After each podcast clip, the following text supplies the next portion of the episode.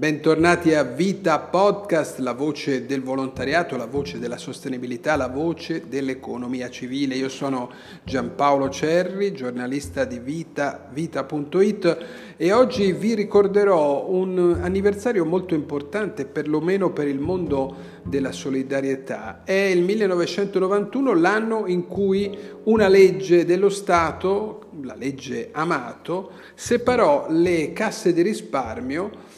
dividendo l'azienda bancaria dagli eh, enti di indirizzo, gli enti filantropici che diventarono tipicamente le fondazioni cosiddette ex bancarie. Queste realtà furono e sono tuttora molto importanti per il mondo del terzo settore perché deputate appunto a quella che una volta veniva chiamata la beneficenza, oggi è l'erogazione liberale al mondo eh, delle, de, del non profit, al mondo delle, della cultura e sono in tante realtà davvero importanti per il volume di risorse che mettono a disposizione della società civile. Eh, nel 92 eh, alcune di questi primi enti festeggiano proprio esattamente l'anniversario di eh, nascita, di costituzione. È il caso della uh, Fondazione Cassa Risparmio di Cuneo che ha alle spalle eh, donazioni per 600 milioni di euro in questi, in questi 30 anni, 35 mila progetti finanziati e che si appresta a completare donazioni del, per l'anno 2022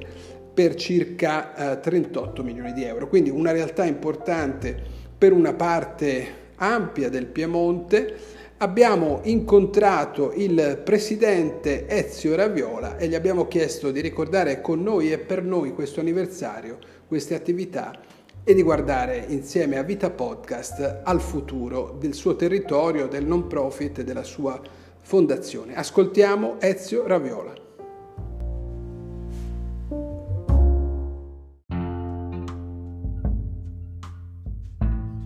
Il ruolo della fondazione in questi 30 anni è un ruolo importantissimo, un volano di, di altissimo livello, 600 milioni di euro di contributi sono stati dati sul nostro territorio, oltre 35.000 progetti sostenuti, quindi sono dei numeri di altissimo livello, 38 milioni saranno quelli che distribuiremo nel 2022, quindi direi dei numeri importanti. Il totale di investimento a valore di mercato è quasi di 1,7 miliardi di euro, eh, perché noi solitamente facciamo una valorizzazione del triplo di quello che diamo, il volano che, che, che comporta nostro, le nostre erogazioni si fa sempre per tre. Abbiamo un fondo di stabilizzazione delle erogazioni stabile ormai da anni a 50 milioni di euro che ci permetterebbe in qualsiasi eh, problematica che speriamo non ci sia mai di comunque mantenere le erogazioni per almeno due anni perché il nostro piano programmatico parla di 22 milioni di euro all'anno e sicuramente poi negli ultimi anni dal 2016 da quando eh, il presidente Genta e io come vicepresidente insieme al nuovo consiglio di amministrazione ha fatto sicuramente un cambio di pelle. Noi eravamo visti come un ente mero erogatore e oggi siamo visti come un soggetto proattivo e attivatore di energie e risorse sul territorio, quindi il cambiamento è stato veramente importante in questi ultimi sei anni. Certo. Senta, eh, proprio guardando al futuro eh, per, la, per, per, la, per, la, Granda, per il terzo settore di, di questo territorio, eh, che, che, valore avrà sempre più la, la, fondazione? Cioè, se, appunto, lei dice abbiamo cambiato pelle, da, da, meri erogatori siamo diventati un ente proattivo, cioè vi, vi avranno in qualche modo al loro fianco tutte queste realtà del non profit, possiamo schematizzare in questa immagine. Sì, beh, sicuramente il terzo settore per noi è il nostro partner quotidiano, eh, ma non solo su un ambito, su diversi ambiti della fondazione. E il terzo settore è una risorsa essenziale per la realizzazione al meglio della nostra missione, eh, che è sicuramente quella di assicurare lo sviluppo della nostra comunità. Questo è lo scopo fondamentale della nostra fondazione. A fine del 2020 abbiamo poi individuato nel nostro piano programmatico pluriannale che parla per i prossimi quattro anni eh, quelle che sono le tre sfide eh, su cui noi vogliamo puntare, che sono più sostenibilità, più comunità e più competenze. Su queste tre sfide noi lavoreremo in questi prossimi due anni di mandato. Senta Presidente, lei appunto eh, è stato chiamato di recente alla Presidenza, ma aveva già un paio di mandati, se non ricordo male, come Vicepresidente, quindi ha sott'occhio un, un, un periodo importante di, di, di, lavoro della Fondazione. Secondo lei ci sono retrospettivamente de, dei progetti che siete stati proprio lieti di aver finanziato perché in qualche modo in quei progetti vedete bene eh, anche l'importanza il ruolo importante che deve avere una fondazione come la vostra rispetto al sostegno, a, al supporto per queste realtà. Eh sì, io dal 2016 sono vicepresidente della Fondazione Cassa di Risparmio di Cuneo a fianco del presidente Gian Domenica Genta e quando ci siamo insediati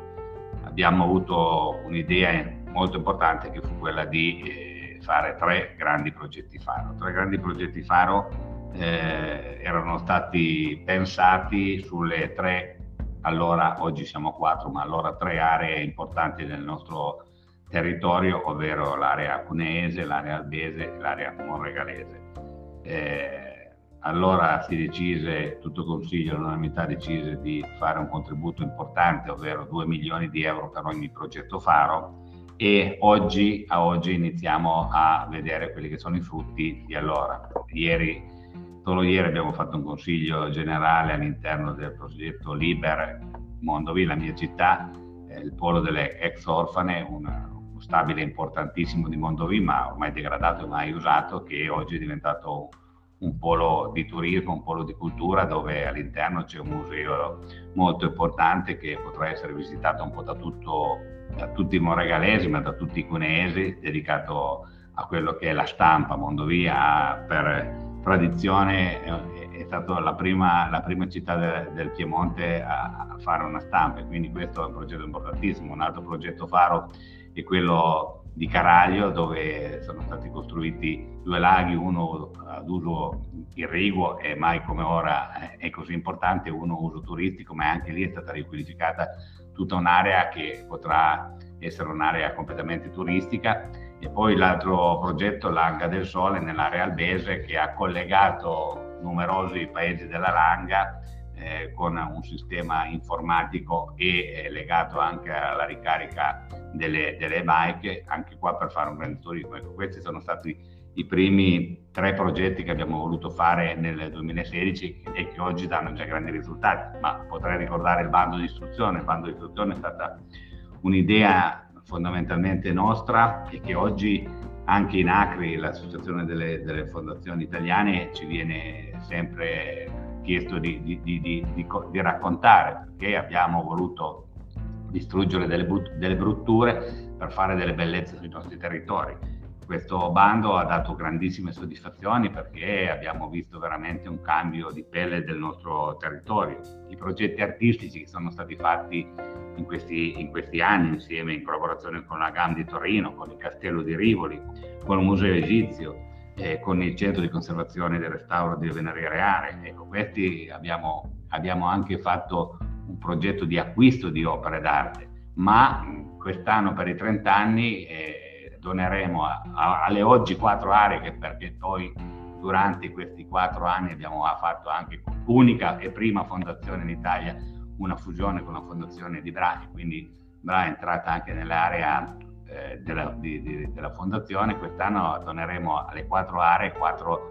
grandi opere d'arte di artisti contemporanei che sicuramente resteranno per sempre sul territorio regalate al nostro territorio. Anche queste eh, avendo come artisti artisti di livello internazionale potranno far sì che questo nostro territorio continui a crescere e possa crescere sul turismo. Voglio poi ancora ricordare, importantissimo ad esempio, la nostra fondazione creata, Fondazione Donare, che è partita da un'idea di, di, di comprare una vigna che era all'interno attaccata al castello di Grinzane, la vigna di Cavour, che era utilizzata in comodato d'uso dalla scuola enologica, ma che la banca non, non, era più interessata a lasciare, noi l'abbiamo acquistata, l'abbiamo lasciata in, in gestione agli studenti della scuola enologica che potranno crescere. Abbiamo preso Donato Lanati, sicuramente l'enologo più conosciuto al mondo, il numero uno oggi al mondo degli enologi. Abbiamo deciso di fare 15 baricche di Barolo di altissimo livello perché la vigna è bellissima con alcune con alcune veramente grappoli selezionati con una tipologia di vinificazione particolarissima e lo scorso anno abbiamo fatto il primo anno del Barolo in Primeur, un'asta benefica, quale abbiamo recuperato 660 mila euro che sono stati dati completamente tutti immediatamente in beneficenza agli enti beneficiari. Sull'agroalimentare abbiamo fatto agroalimentare 4.0 e poi abbiamo creato anche qua Filiera Futura, hanno aderito all'inizio 24 fondazioni in tutta Italia, continuano ad aderire, abbiamo delle università, abbiamo già l'Università di Pollenzo che è, è fra i soci fondatori, ma eh, il Politecnico le altre università eh, arriveranno e quindi io sono convinto che questi sono tutti passaggi che nei sei anni di gestione passata possono farci vedere il futuro con grande gioia e con grande futuro. Sicuramente, eh, come ho detto nel discorso di insediamento, io voglio dare continuità a quello che sono stati questi sei anni che io ho vissuto da vicepresidente qui all'interno della Fondazione quindi dal 2016 in avanti. Eh, quindi la continuità, noi abbiamo un piano programmatico eh, già fatto fino al 2024, quindi eh, quelle saranno eh, linee guida sulla quale noi lavoreremo.